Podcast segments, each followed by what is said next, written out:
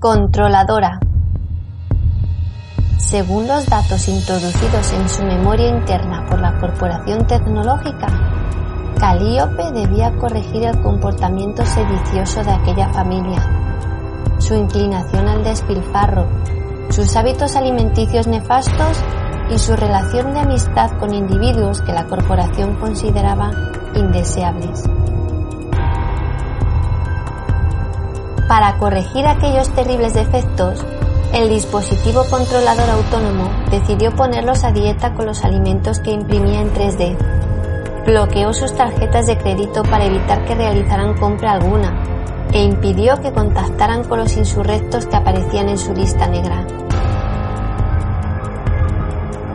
La corporación tecnológica había extendido sus tentáculos silenciosamente hasta controlar cada aparato electrónico, cada vehículo, cada cuerpo humano. Ya no existía el libre albedrío.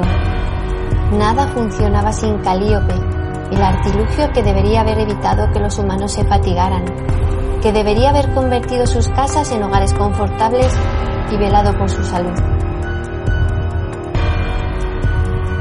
La corporación tecnológica ostentaba un poder despótico inapagable.